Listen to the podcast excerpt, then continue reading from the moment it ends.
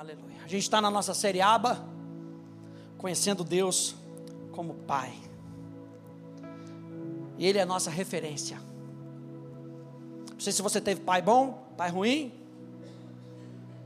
mas o nosso Deus tem que ser a nossa referência. Digo, meu Deus, o meu Pai é a minha referência. Abra comigo em Mateus capítulo 6. Quando você vai abrindo, é legal a gente entender que a fé cristã ela pode ser essencialmente descrita como um movimento paternal. A fé cristã é um movimento paternal. E é o fundamento da nossa vida. Tem que ser a nossa experiência com Deus o Pai. Através da obra consumada do Espírito, pela, ah, do Filho, pela pessoa do Espírito Santo. E aqui, Mateus capítulo 6, a partir do verso 5, Jesus, aqui no Sermão do Monte, está ensinando acerca de oração, e ele diz: E quando orarem, não e se orarem, aleluia. E quando orarem, e não se orarem, e quando orarem, não sejam como os hipócritas, que gostam de orar em pé nas sinagogas e nos cantos das praças, para serem vistos pelos outros. Em verdade lhes digo que eles já receberam a sua recompensa.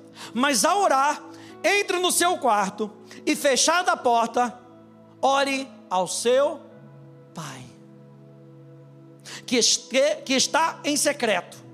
E o seu Pai, vira para a pessoa do lado e fala: O seu Pai.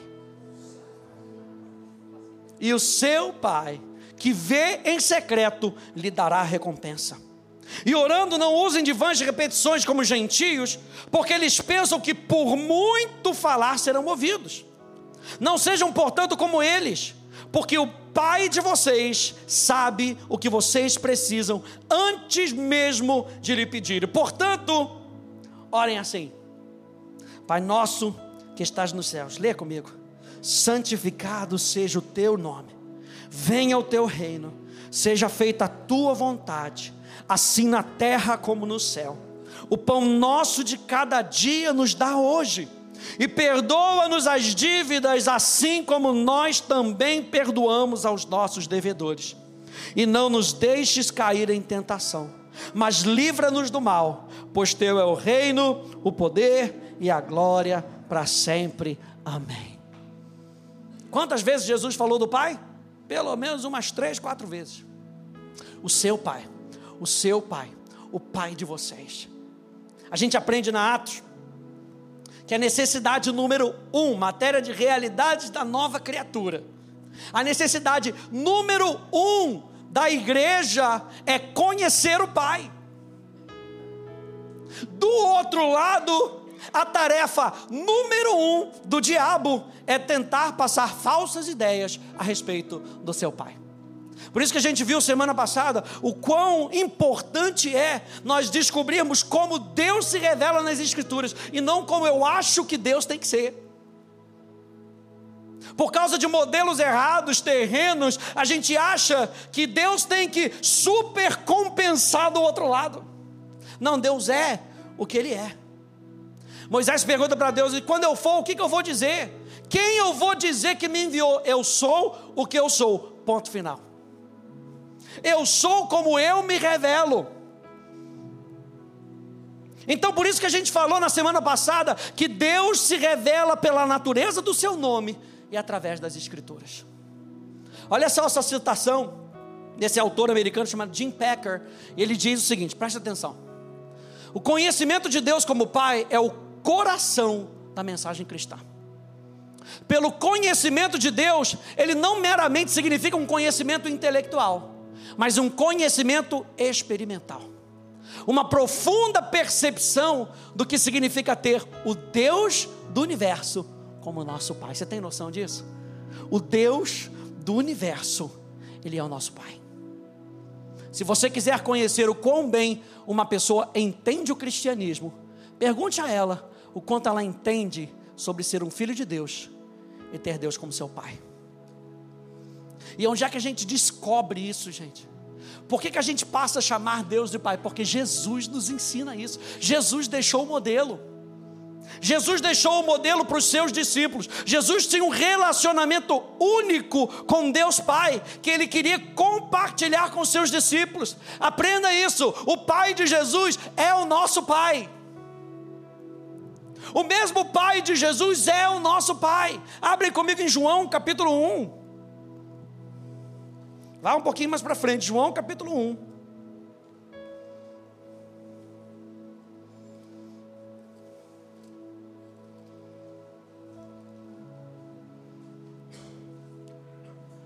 verso 12, verso 13.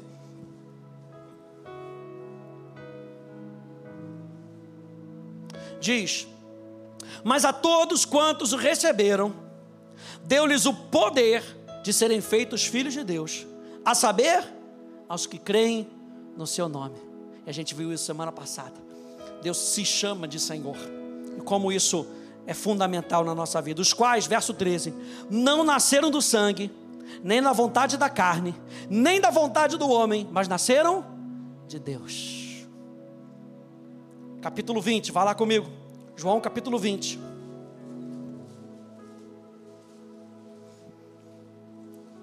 Depois da sua ressurreição,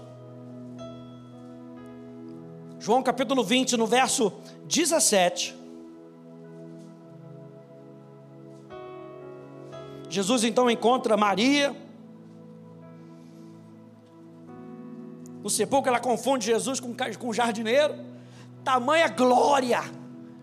Olha, o segundo Adão, olha a mensagem de quarta-feira. Meu Deus. Adão era o quê? Jardineiro. Vou colocar você no jardim do Éden para cuidar do jardim do Éden. Jesus ressuscita e é confundido com um jardineiro. A gente viu quarta-feira passada e vai continuar na outra quarta. Como Jesus se torna o nosso representante, o representante do céu na terra. É confundido então com o jardineiro e diz lá no verso 17: Jesus continuou: Não me detenha, porque ainda não subi para o meu Pai. Mas vá até os meus irmãos e diga a eles: Subo para o meu Pai e o Pai de vocês. Meu Deus.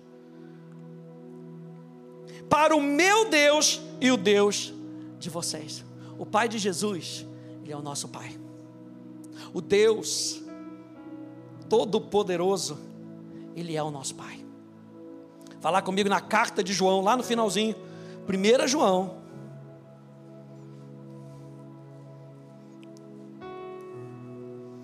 Mais fácil ir no livro de mapas e vir descendo, aleluia. Não sei se a sua Bíblia ainda tem mapa. A minha, para economizar folha, termina em Apocalipse 22. Ponto, acabou. 1 João capítulo 3. 1 João, capítulo 3, verso 1, diz assim: Vejam como é grande o amor que o Pai nos concedeu, que fôssemos chamados filhos de Deus, e de fato o somos, por isso o mundo não nos conhece, porque não o conheceu. E a gente está muitas vezes tentando pegar definições de Deus no mundo. E o apóstolo João está falando: não pega do mundo, porque o mundo não conhece a Deus. A Bíblia fala que Satanás mantém as pessoas cegas. Nós precisamos encontrar a verdade naquele que é a luz. E pegando a verdadeira revelação de quem Deus é, nós podemos caminhar nessa terra tranquilos de que o Deus de Jesus é o nosso Deus. O Pai de Jesus é o nosso Pai. Olha só, Gálatas capítulo 4, aqui na tela. Diz: E porque vocês são filhos, alguém diz amém a isso aí? Se você já recebeu Jesus no seu coração, você é filho de Deus. Então diga: Eu sou filho de Deus. Diga: Eu sei, porque eu sei que a palavra me diz que eu sou filho de Deus. Disse: Porque vocês são filhos, Deus enviou o Espírito do seu Filho ao nosso coração, e esse Espírito clama: Abba, Pai. Assim você já não é mais escravo, porém filho, e sendo filho, também é herdeiro por Deus. Você é herdeiro de Deus. Romanos capítulo 8, no verso 15, diz: Porque não recebestes o espírito de escravidão para outra vez estades com temor, mas recebestes o espírito de adoção, pelo qual eu e você podemos chamar Deus de Pai. Por quê? Porque o Espírito Santo, o Espírito da adoção, nos impulsiona a gente ter um relacionamento com Deus que é o nosso Pai. E Jesus mostra isso aos seus discípulos. E quando a gente vê na vida de Jesus, a gente vê Jesus tentando ensinar isso aos seus discípulos. E Jesus mostra que o Pai é um Pai amoroso celestial.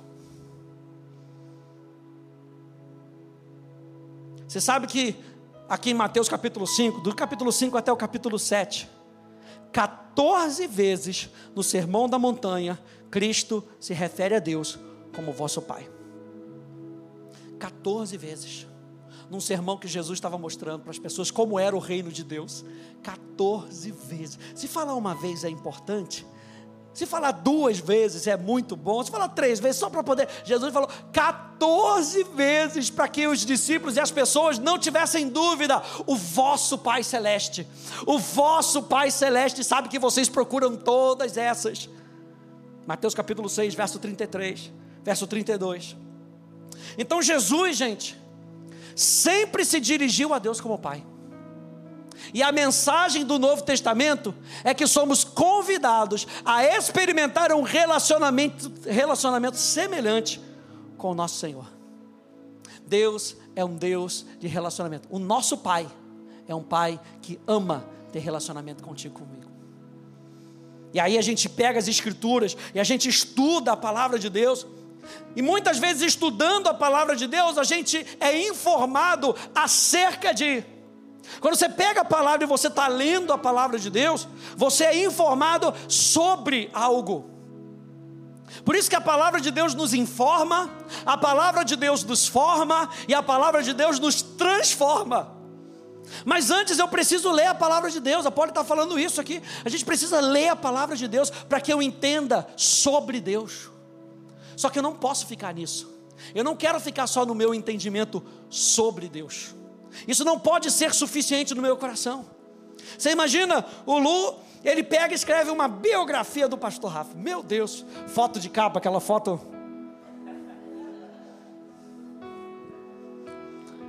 Biografia do pastor Rafa, maravilha. Aí todo mundo compra, aleluia, assim eu espero, glória a Deus. Aí, né?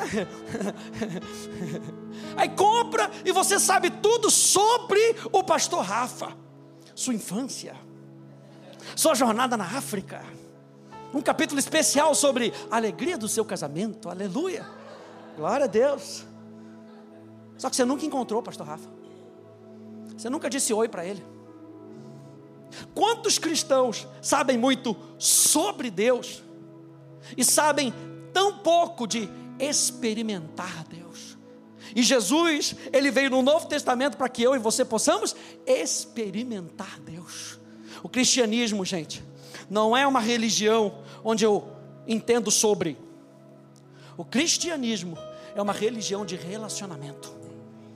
O que Deus quer é com que eu e você tenhamos relacionamento. E a gente fala isso também na escola Atos. A gente lembra que o nosso alvo, ao aprender sobre Deus, deve ser amá-lo mais profundamente, segui-lo mais de perto e conhecê-lo mais intimamente. Esse tem que ser o nosso alvo, quando a gente conhece sobre Deus. Ao abrir a palavra e o Espírito Santo começar a nos revelar essa pessoa, eu preciso com que o meu amor seja estimulado mais profundamente pela pessoa de Deus. E o nosso amor não é estimulado só de conhecer a cerca. O nosso amor é estimulado quando nós andamos juntos. Quando nós conhecemos as qualidades de Deus. Quando a gente entende que no meio da crise Ele está conosco e a gente percebe a presença dEle. Meu Deus. Todo conhecimento que a gente pode juntar, gente, pode tornar a gente orgulhoso. Ah, não, esses eu já sei. Uh, Mateus capítulo 6, Mateus capítulo 5, Mateus capítulo 7. Posso citar de cor. Só quero saber se você se experimenta com Deus do Salmo 23. Eu acho que eu já contei aqui essa história, não sei se eu contei na Atos, do fato de. É uma história de que o, a menina ia fazer um aniversário de 15 anos, E o pai falou: Não, então beleza, vamos. Sua avó quer te dar um presente, ela vai ler para você uma passagem bíblica. Ela falou: Ah, mas eu tinha falado com meu namorado para ele ler a passagem bíblica. Não, não tem problema, pode falar para ele ler. No dia chegou, aniversário de 15 anos, né? Aí o namorado foi lá, pegou o Salmo 23, voz de Cid Moreira: O Senhor é o meu pastor, e nada, nada, nada, nada. Da tia Eco: Nada, nada, nada me falta. Meu Deus, acabou. O pessoal aplaudiu de pé. Que leitura maravilhosa do Salmo 23. Aí chega a vovó, com a Bíbliazinha surrada, Bíblia de papel, aleluia. Toda anotada. E ela começa a ler o Salmo 23. No final as pessoas começam a chorar. E a menina não entende. Mas por que ela está chorando? Por que está todo mundo chorando? E aí o pai falou: a, a premissa é: o seu namorado conhece a Bíblia de Deus, mas a sua avó conhece o Deus da Bíblia. Então a Bíblia, ela nos informa acerca de para quê? Para que você ame mais a Deus em primeira pessoa. Quais são os benefícios então de uma busca que, que visa conhecer o Pai? Quanto mais nós buscamos conhecer a Deus, mais nós nos tornamos como Ele é. Quanto mais nós buscamos conhecer a Deus, mais nós nos tornamos como Ele é. É por isso que Jesus diz: basta ao discípulo ser igual ao seu mestre. E eu vou parafrasear dizendo: basta ao filho ser igual ao seu pai. O amor do filho é ser igual ao seu pai. Ou não é? Estou só esperando o dia que o Daniel vai chegar. Ele vai falar: meu herói, meu pai é meu herói. Eu quero ser igual a Ele, quero pregar igual a Ele, aleluia. Porque quanto mais nós buscamos conhecer a Deus, mais nós nos tornamos como Ele é. Quanto mais nós buscamos conhecer a Deus, mais nós nos conhecemos, porque a nossa identidade está no Pai. Jesus falou: Eu não posso fazer a minha vontade. O que eu vim para fazer aqui está no Pai. Então entenda que a sua identidade como filho está no teu Pai celestial. Ele te dá identidade, ele te dá propósito, ele te dá visão, ele te dá o chamado, ele te dá o sustento. A sua identidade não está no que o mundo diz que você é, a sua identidade está no que Deus diz que você é. Quanto mais nós buscamos conhecer a Deus, mais clara fica a nossa perspectiva do mundo mais claro a gente vê que o mundo não conhece nada acerca de Deus. Porque quando eu me relaciono com o Lu, eu vou conhecendo um pouquinho mais dele. Aí eu vejo que as outras pessoas não conhecem nada sobre ele. Quanto mais você é exposto à verdade, mais o engano fica claro. Quanto mais você entende, sabe aquele negócio que o pessoal perguntou uma vez para um, um rapaz do, do FBI, do FBI, falou, mas nossa, mas como é que vocês sabem? Da nota falsa. É só te pegar na mão. Já viu o pessoal do banco? O pessoal já pega do banco e já vai tocando na nota para saber como é que eles sabem. É só estudar o que é verdadeiro. Porque falsidade, gente, tem tantas técnicas hoje. Lembra daquela que a gente tinha aquela nota de 10 reais de plástico? Não, vai entrar uma medida de segurança, ninguém vai conseguir copiar. Ponda. Um mês depois, já estava falso. Então a gente não vive tentando achar o falso. A gente vive conhecendo o que é verdadeiro. E quando a gente conhece o que é verdadeiro, o falso é exposto. Rápido. Mais uma vez, Jim Packer, ele diz assim: ao viajar pelos círculos evangélicos, como eu faço, eu fico preocupado com o que eu encontro. Enquanto meus irmãos crentes estão constantemente buscando em se parecer mais com Deus, eles mostram, eles mostram pouco interesse no próprio Deus. Aí eu estudo a Bíblia, eu estudo a Bíblia para tentar parecer, e eu esqueço de gastar tempo com Deus. É isso que Jim Packer está falando. Quando eles estudam a palavra, apenas os princípios da vida de Deus chamam a sua atenção. O Pai Celestial não. É como se eles se concentrassem na ética do casamento e falhassem em gastar tempo com seu cônjuge. Hashtag é forte sei tudo sobre casamento. E o seu casamento? Não, eu entendo tudo. Sabe a ética, sabe como fazer, sabe o que não fazer, mas está tá experimentando o que casamento tem que ser relacionamento entre duas pessoas. Quantas vezes a gente se relaciona assim com Deus? Eu estou querendo mostrar para você que não foi isso que Jesus quis trazer para a gente. O que Jesus quis fazer para a gente é nos mostrar o tipo de relacionamento que eu e você podemos ter em Deus. Minha pergunta: Deus é a sua vida? Ou você está só gastando tempo com Ele para pegar a vida dele? Deus é a sua vida, a sua existência, ou você está gastando tempo só para pegar a vida com Ele? Abre comigo então João capítulo 5, volta lá, Evangelho de João, capítulo 5.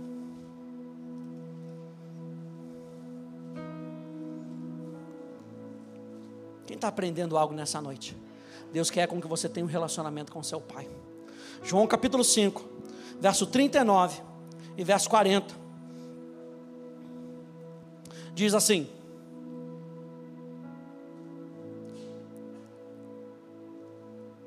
Vocês examinam as Escrituras, porque julgam ter nelas a vida eterna, e são elas mesmas que testificam de mim. Verso 40: Contudo, vocês não querem vir a mim para ter a vida. Ou seja, as Escrituras nos levam para uma pessoa. O que está escrito tem que nos levar para os braços de uma pessoa. Então Jesus está falando: vocês examinam as Escrituras, vocês sabem tudo. Vocês sabem sobre homilética, vocês sabem sobre exegese. Olha os alunos aí da, no meu curso de interpretação bíblica na arte. Sabe tudo como interpretar a Bíblia, extrair o fundamento dela, extrair o que o autor está querendo dizer, mas vocês se esquecem de vir até mim porque eu sou o doador de vida. Apocalipse capítulo 2, verso 2 a verso 4 nos lembra, contudo, falando sobre a igreja de Éfeso, contudo, conheço as tuas obras, tanto o teu labor como a tua perseverança, e que não podes suportar homens maus e que puseste à prova os que a si mesmos se declaram apóstolos e não são, e os achastes mentirosos. Conheço e tens perseverança. E tens perseverança, e suportastes provas por causa do meu nome, e não te deixaste esmorecer. Se parasse aqui, estava tudo que é uma beleza. Você conhece a doutrina, você não abre mão da palavra, você trabalha, você tem obras. Só que Jesus está falando, isso não é suficiente. Ele fala: Tenho, porém, contra ti que abandonaste o teu primeiro amor. Tenho, porém, contra ti que você se afastou de Deus. Você faz a obra de Deus sem Deus, e a obra de Deus nunca foi realizada por Deus para ser feita sem Ele. A obra de Deus é divina, é sobrenatural. Não faça a obra de Deus sem Deus. Deus é a pessoa mais importante nesse teu relacionamento. Tudo então na nossa vida depende da qualidade do seu relacionamento de amor com Deus. É por isso que quando a gente aprende os dez mandamentos, por exemplo, a gente aprende que os quatro primeiros mandamentos são acerca de Deus. Os outros seis são acerca do nosso relacionamento. O que, que eu aprendo naquilo ali? Que eu preciso primeiro encontrar a minha identidade em Deus. Eu preciso conhecer quem é o meu Deus para que depois eu possa abençoar a vida de outras pessoas, para que eu não cobice as coisas das outras pessoas, para que eu não minta para as outras pessoas, porque eu conheço um Deus da verdade, porque eu conheço um Deus que supre cada uma das, das minhas necessidades, porque eu conheço um Deus que vive comigo. Então conheça a Deus em primeiro lugar, é a maior necessidade que você tem, é descobrir quem é o teu Pai celestial. Nisso nós precisamos saber seis coisas rapidinho. Número um, que esse relacionamento não pode ter outros concorrentes. O seu relacionamento com Deus, a Bíblia fala que o Espírito Santo, ele tem ciúmes de mim e de você. Por isso que 1 Pedro capítulo 2, verso 9, vai dizer que você é propriedade exclusiva. Diga exclusivo. É igual aliança de casamento é exclusividade. Deus quer exclusividade no seu coração. Esse relacionamento não pode ter outros concorrentes. Não permita que outro sente-se no trono do seu coração. Seu marido, preste atenção, e a gente aqui é uma igreja que a gente fala muito de família, mas seu marido não pode ser o centro do universo do seu coração. Esse lugar é só de Deus. E quando você coloca Deus no centro do seu coração, você abençoa o seu marido. O seu filho não pode ser o centro do seu coração.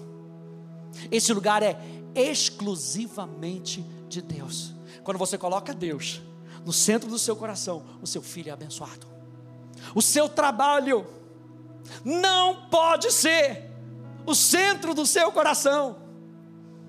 Tem que ser Deus. Número dois, então, Deus toma a iniciativa e vem até nós para que possamos experimentar a Sua presença. Eu acho isso demais. Jesus nos mostra isso. No Antigo Testamento a gente vê Deus procurando os homens. A gente falou de João capítulo 4. Deus busca adoradores que o adorem em espírito e em verdade. Deus veio até Adão e Eva no jardim do Éden. Deus veio até Noé, até Abraão, até Moisés, até os profetas. Jesus veio até os discípulos. Jesus veio até Paulo na estrada de Damasco. Deus continua fazendo a mesma coisa. É Ele quem nos atrai para si. É o Pai que está chamando a gente. Vem para mais perto de mim. Não é uma busca frenética do que eu quero achar, é o Pai se revelando para mim e para você. Número 3, então, Deus nos atrai. Olha aí, João capítulo 6. João capítulo 6, verso 44 e verso 45.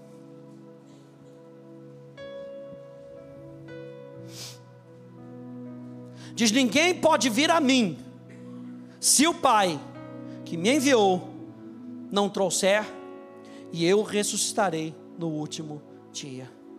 Está escrito nos profetas, e todos serão ensinados por Deus. Portanto, todo aquele que ouviu e aprendeu do Pai, esse vem a mim. Eu gosto do, do, do Evangelho de João, e aqui, principalmente aqui, em, nesses versículos aqui, capítulo 6, capítulo 10, ele usa um tempo verbal que dá o sentido de continuidade.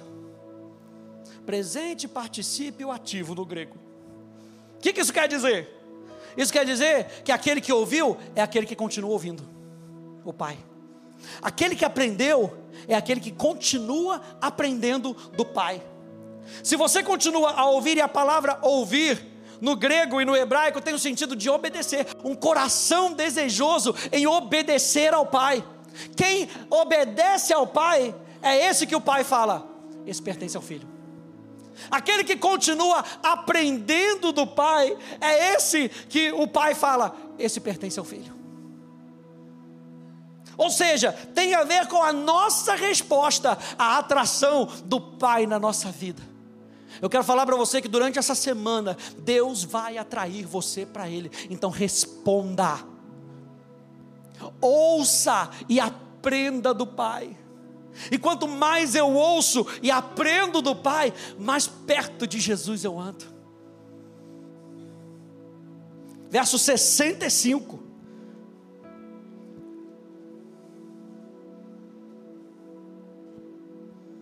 Diz assim: e prosseguiu: Por causa disso, é que falei para vocês que ninguém poderá vir a mim, se não lhe for concedido pelo Pai. Diante disso, muitos dos seus discípulos o abandonaram e já não andavam com ele. Ah, Jesus, eu achei que era da minha maneira. Eu achei que era de outro jeito, achei que era mais fácil. Jesus falou: Não, não tem jeito fácil, só tem um jeito, é o jeito do Pai. E eu vim aqui para mostrar para vocês o jeito do Pai. E porque as pessoas estavam buscando um relacionamento distante com Jesus, Jesus falou: a banda não toca assim aqui. Deus quer um relacionamento íntimo com você. E aí muitas pessoas o deixaram. Aí Jesus vira para os seus discípulos e faz a seguinte pergunta: Será que vocês também querem se retirar? Hum, Jesus, cadê o amor? Essa igreja de Jesus não tem um amor. Olha só, é o teste. Lembra que a gente leu da provação da fé? Eu acho interessante como Elias fez alguns testes com Eliseu. Em determinada jornada dele, quando Elias estava para passar o cajado, passar o manto, ele chega numa cidade e falou: Eliseu, pode ficar aí, fica aí, não tem problema não. Aqui está uma beleza. Aí Eliseu fala: ah, ah, ah. Eu quero que você tenha. Para ter o que você tem, eu preciso andar com você.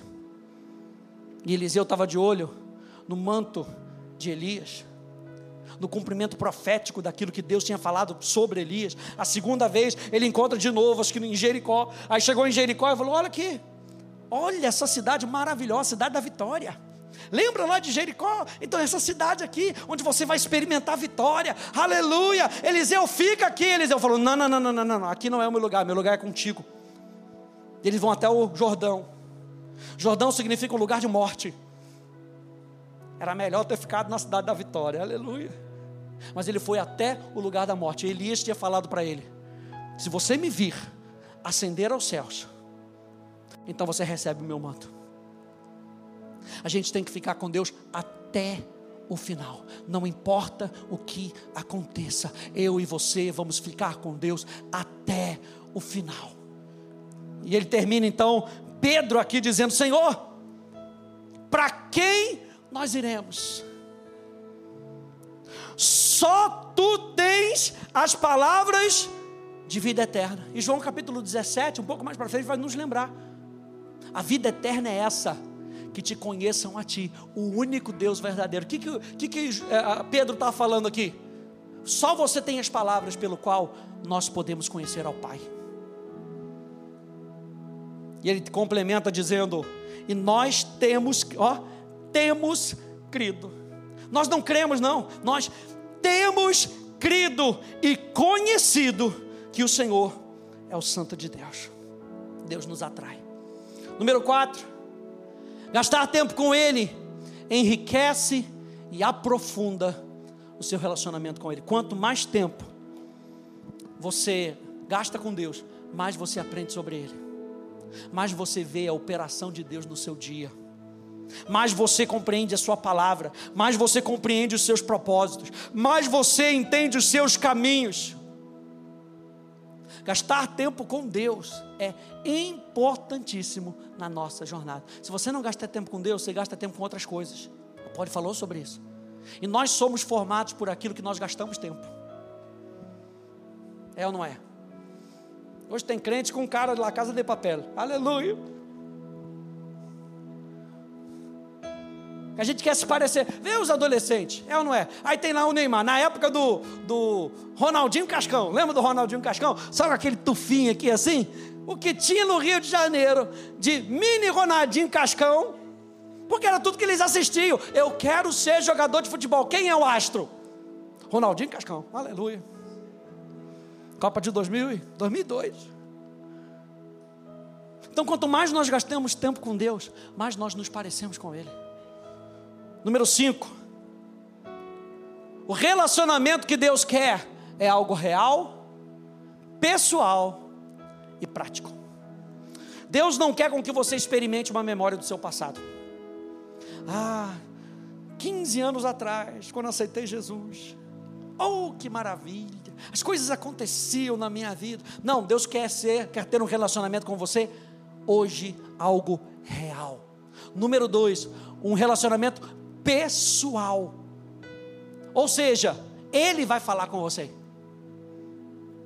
Eu sempre falo isso quando a gente está pregando aqui. Se discipline a ouvir mais a voz do Espírito Santo do que a voz do pregador.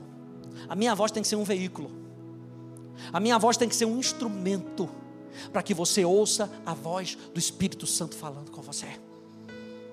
Número 3, esse relacionamento tem que ser prático. Não pode ser teórico. Tem que ser prático. Abre comigo em Isaías capítulo 43.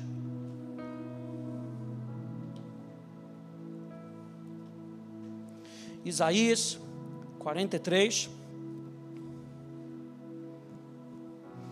E eu já estou terminando. Isaías 43. Do verso 1 até o verso 5.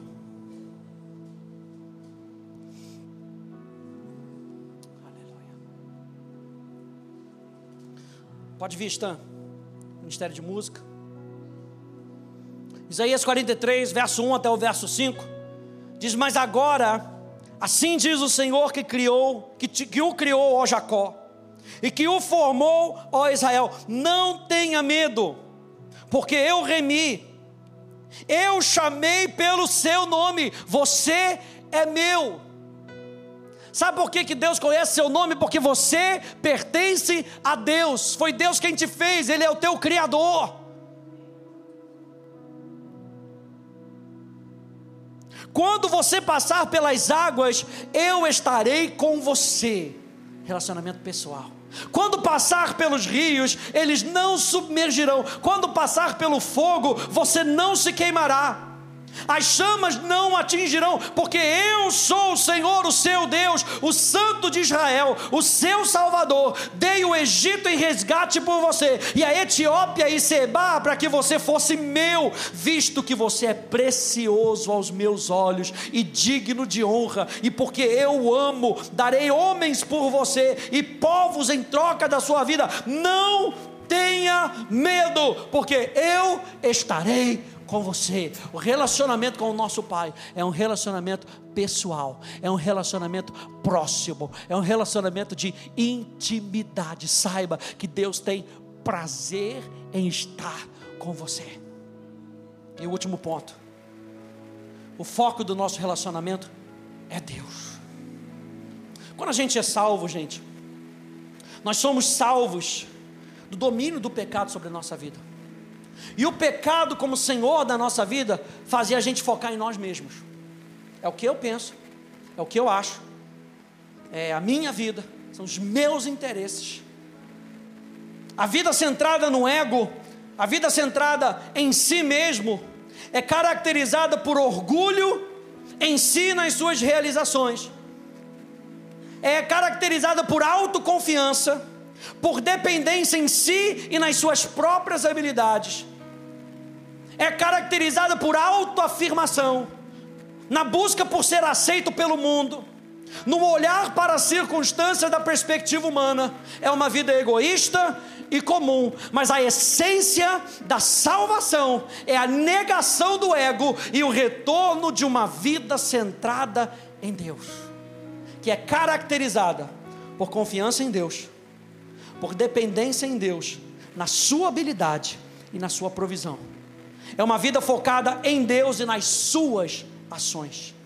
É uma vida de humildade diante de Deus, da negação do ego, da busca primeiramente do reino de Deus e da sua justiça, da busca da perspectiva de Deus em cada circunstância. É uma vida santa e uma vida que faz a gente parecer cada vez mais com Jesus.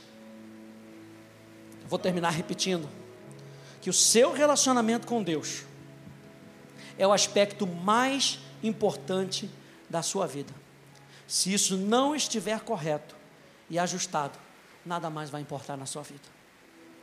Eu quero dizer para você, a nossa experiência com Deus, a nossa busca por Deus, quando a gente coloca Deus em primeiro lugar, todo o resto, preste atenção nisso no seu pastor, preste atenção. Todo o resto vai ser ajustado todo o resto vai se ajustando quando a gente sabe que Deus é o nosso Pai, que Deus nos ama, que Deus cuida de nós. Todo o resto, pastor, você não sabe o que eu estou passando. Todo o resto vai se ajustando quando a gente coloca Deus em primeiro lugar. Todo o resto. Eu comecei falando que essa é a parte mais central da nossa vida. Que o cristianismo, ele é por essência um movimento paternal de descobrir o nosso Pai. Descobrir que se nós temos um Pai, nós fomos feitos filhos de Deus. E se nós somos filhos de Deus, nós somos herdeiros juntamente com Jesus. Amém, gente? Feche um pouquinho os teus olhos, fique de pé.